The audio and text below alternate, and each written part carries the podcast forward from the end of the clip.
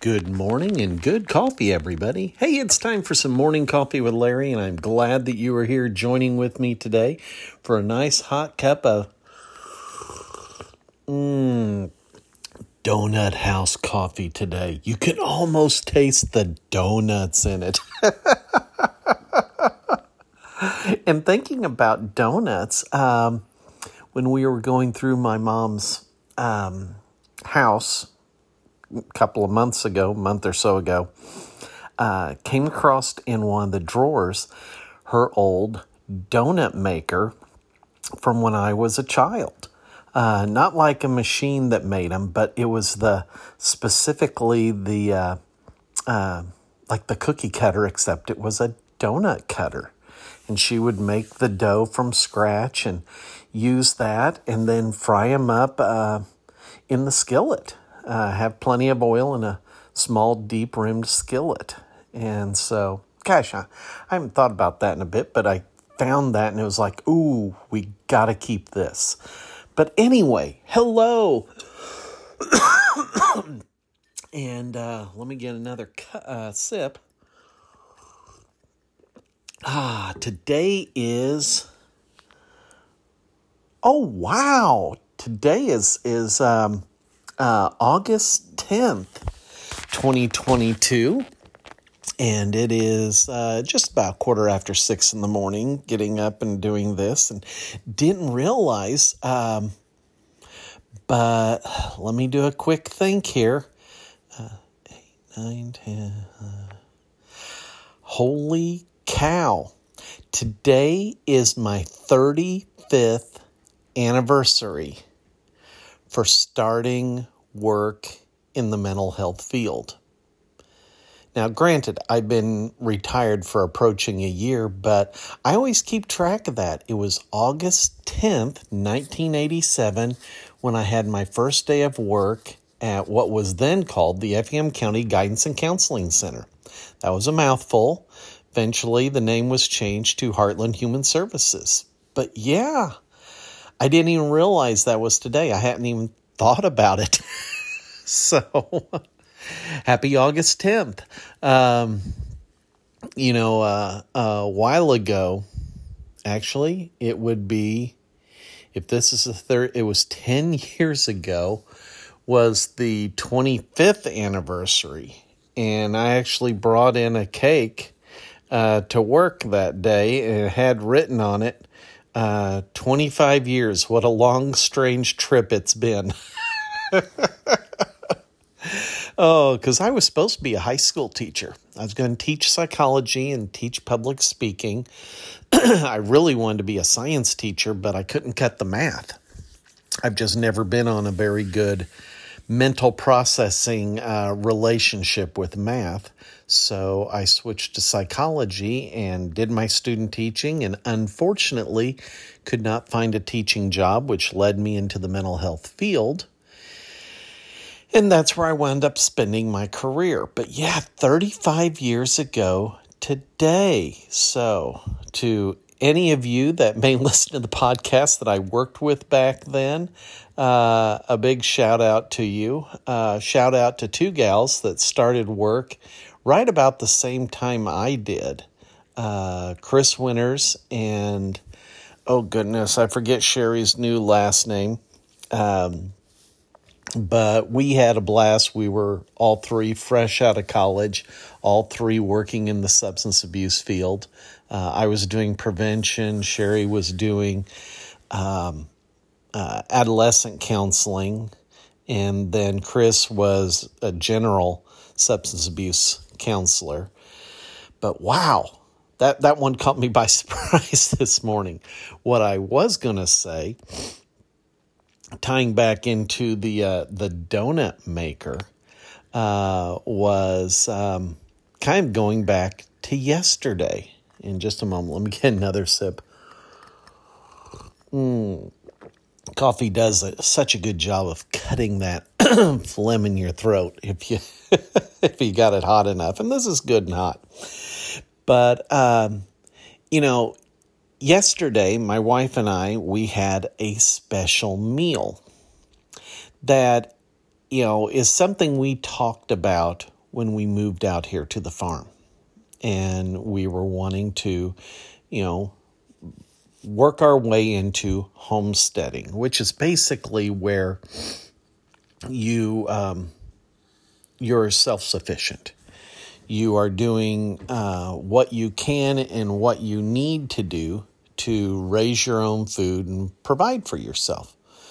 And uh, and on this farmstead is where my grandparents during the Great Depression raised my dad and my aunt, uh, and and provided all their food on this twenty acres of land. So we always wanted to have you know meals get to the point where our meals, uh, not necessarily every meal, but we could easily have a meal that featured only what was, you know, raised on the farm.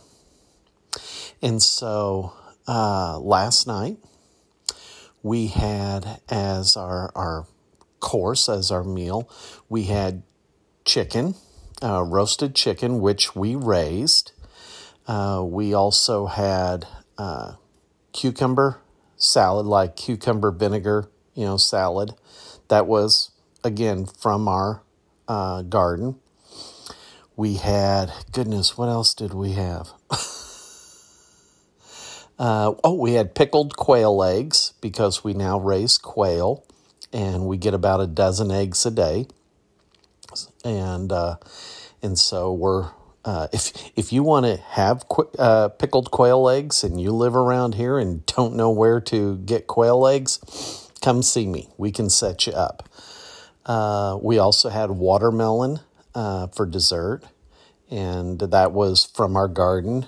Uh, Dawn picked seven, eight, or nine watermelons uh, this week. Uh, actually, I guess it was two days ago she picked them. And uh, I forgot to bring out, we had green beans, um, and then we also had tomatoes. And so we had a nice meal that was just raised here on the farm. Oh, we had sweet corn. We had sweet corn. We have two small little patches of sweet corn. Um, and this was from last year's seed. It was peaches and cream. And oh, it was so good. When we went out to check on the sweet corn, and not all of it was ready, but some was, and I picked the peaches and cream, and I, I, I um, shucked one ear out there and just ate it raw. Oh my gosh, it was so good and so sweet. Oh, that was incredible.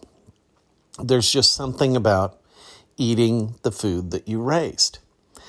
Now, here's the funny thing when I was growing up, that was normal.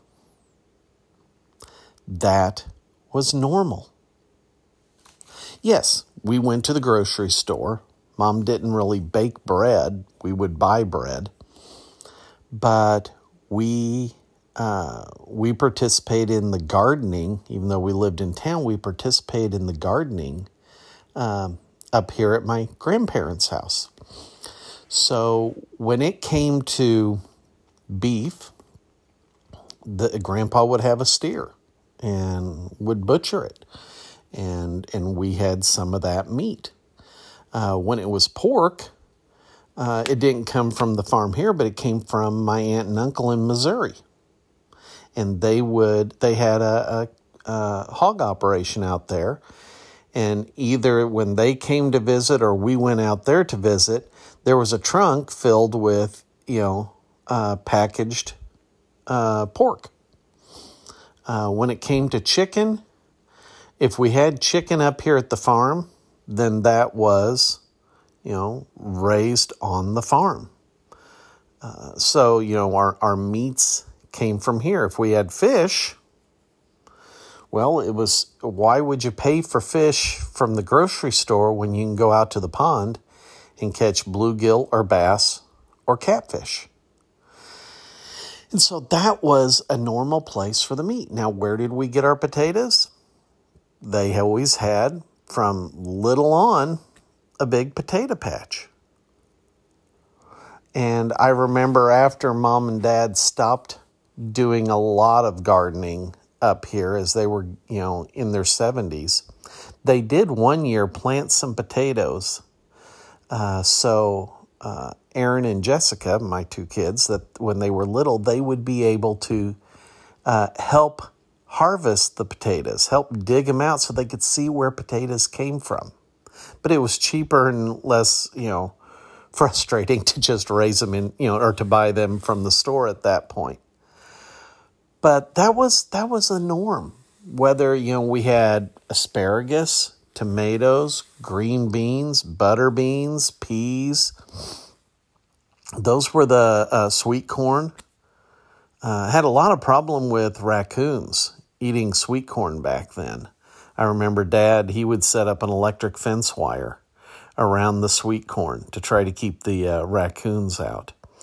Uh, but those were that was norm. That was the norm. Mom would can uh, a uh, hundred quarts of green beans and a hundred quarts of tomatoes every year, and that was kind of for a family of three. You know, the potatoes. It was a big potato patch, uh, and uh, you know that that was that was a big thing. They would use a tractor to in a, uh, special walk behind plow to uh, to dig them up. And you know, I miss those days. I I miss the uh, less hectic, the less busy times when you could really do that. And that's one of the things that I like with being out here on the farm now is gradually working to slow the pace of life so that you have the time and can do those things. Now, the one thing that'll always get you, and something that always got grandpa and grandma, was uh, weeds. And so we use a weed barrier with that uh, for our garden, and uh, it worked pretty well and so we're actually going to use more for next year.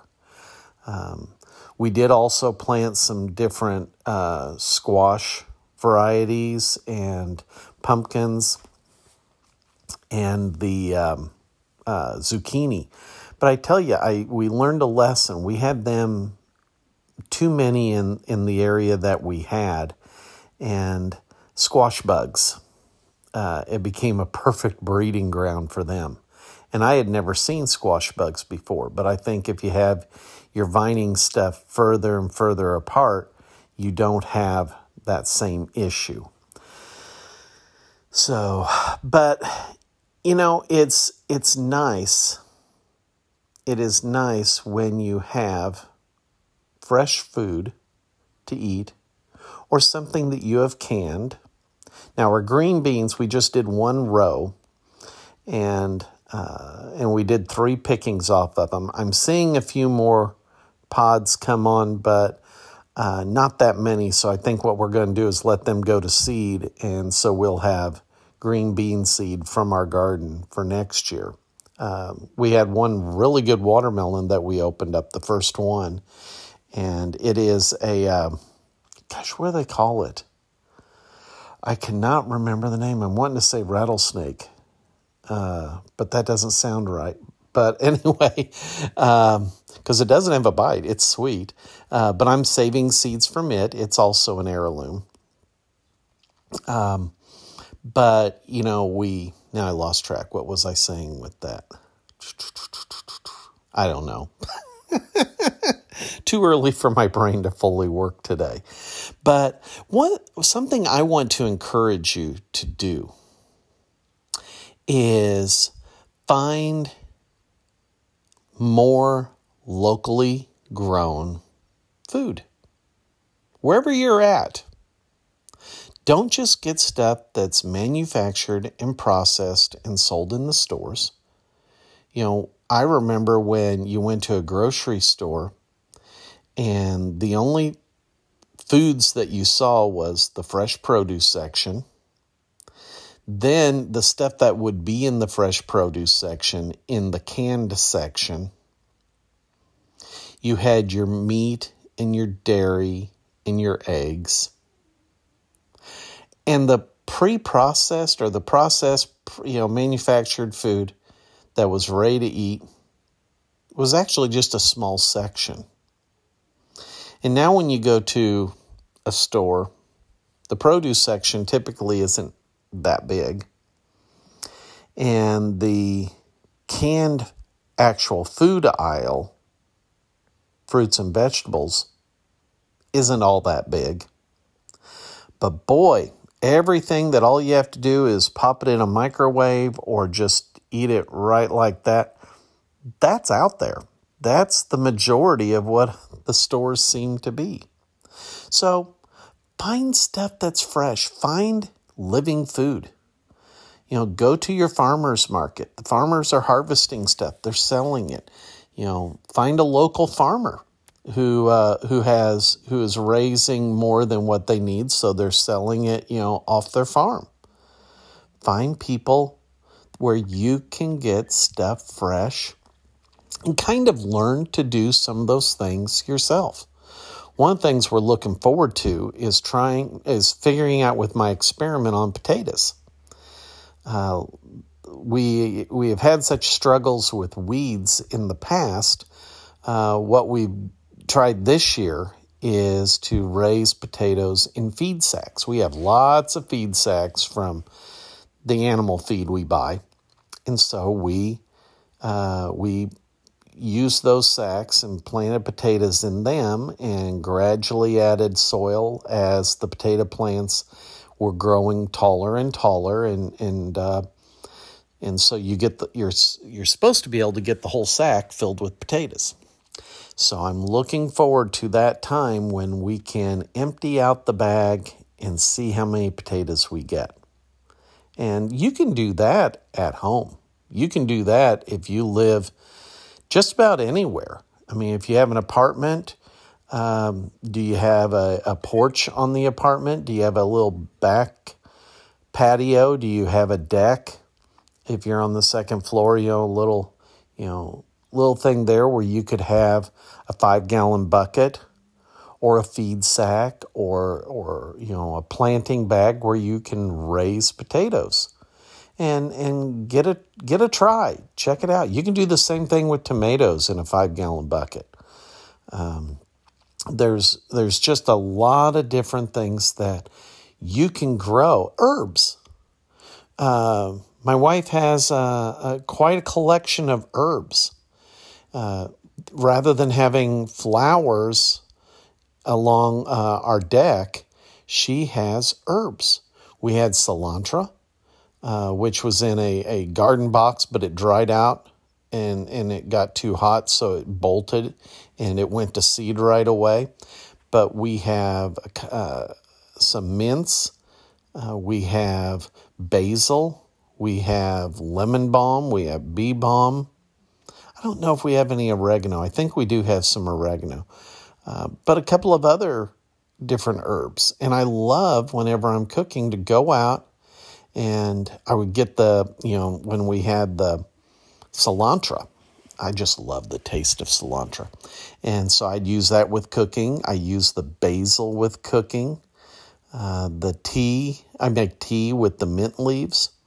So anybody can raise herbs in little pots. That's not a, a problem. And as my wife said, you know, she could have a variety of different flowers in all the gardens, but why not have, you know, some culinary herbs to use uh, throughout the, the growing season? So, anyway, those are some of my thoughts. And I guess yesterday it was it was kind of um, thoughtful that we had a meal where everything was raised on the farm and going back to my childhood memories where nearly everything we ate was on the farm because it was the one year anniversary of mom's passing away yesterday. And there were a lot of good memories. There was a little bit of sadness, not much, but a lot of good memories. And some of those memories tied into the meals that she would make that were very, very healthy and were all farm raised. So see what you can do. Think about a garden. If you've never done anything like this, think about a garden in your yard if you have a house. You know, where's an area where there's plenty of sunshine? Uh, if you normally have a garden where there's flowers, why not raise a variety of different herbs? You know, lavender, there's varieties of lavender that are specifically designed for oil. Some are designed to be used as, as cut flowers, but others are culinary varieties that add good flavor to the foods that you prepare. But try those different things. See, see how you do, and uh, and enjoy it. All right, that's it for today. Have a great one, everybody. Take care. Bye bye.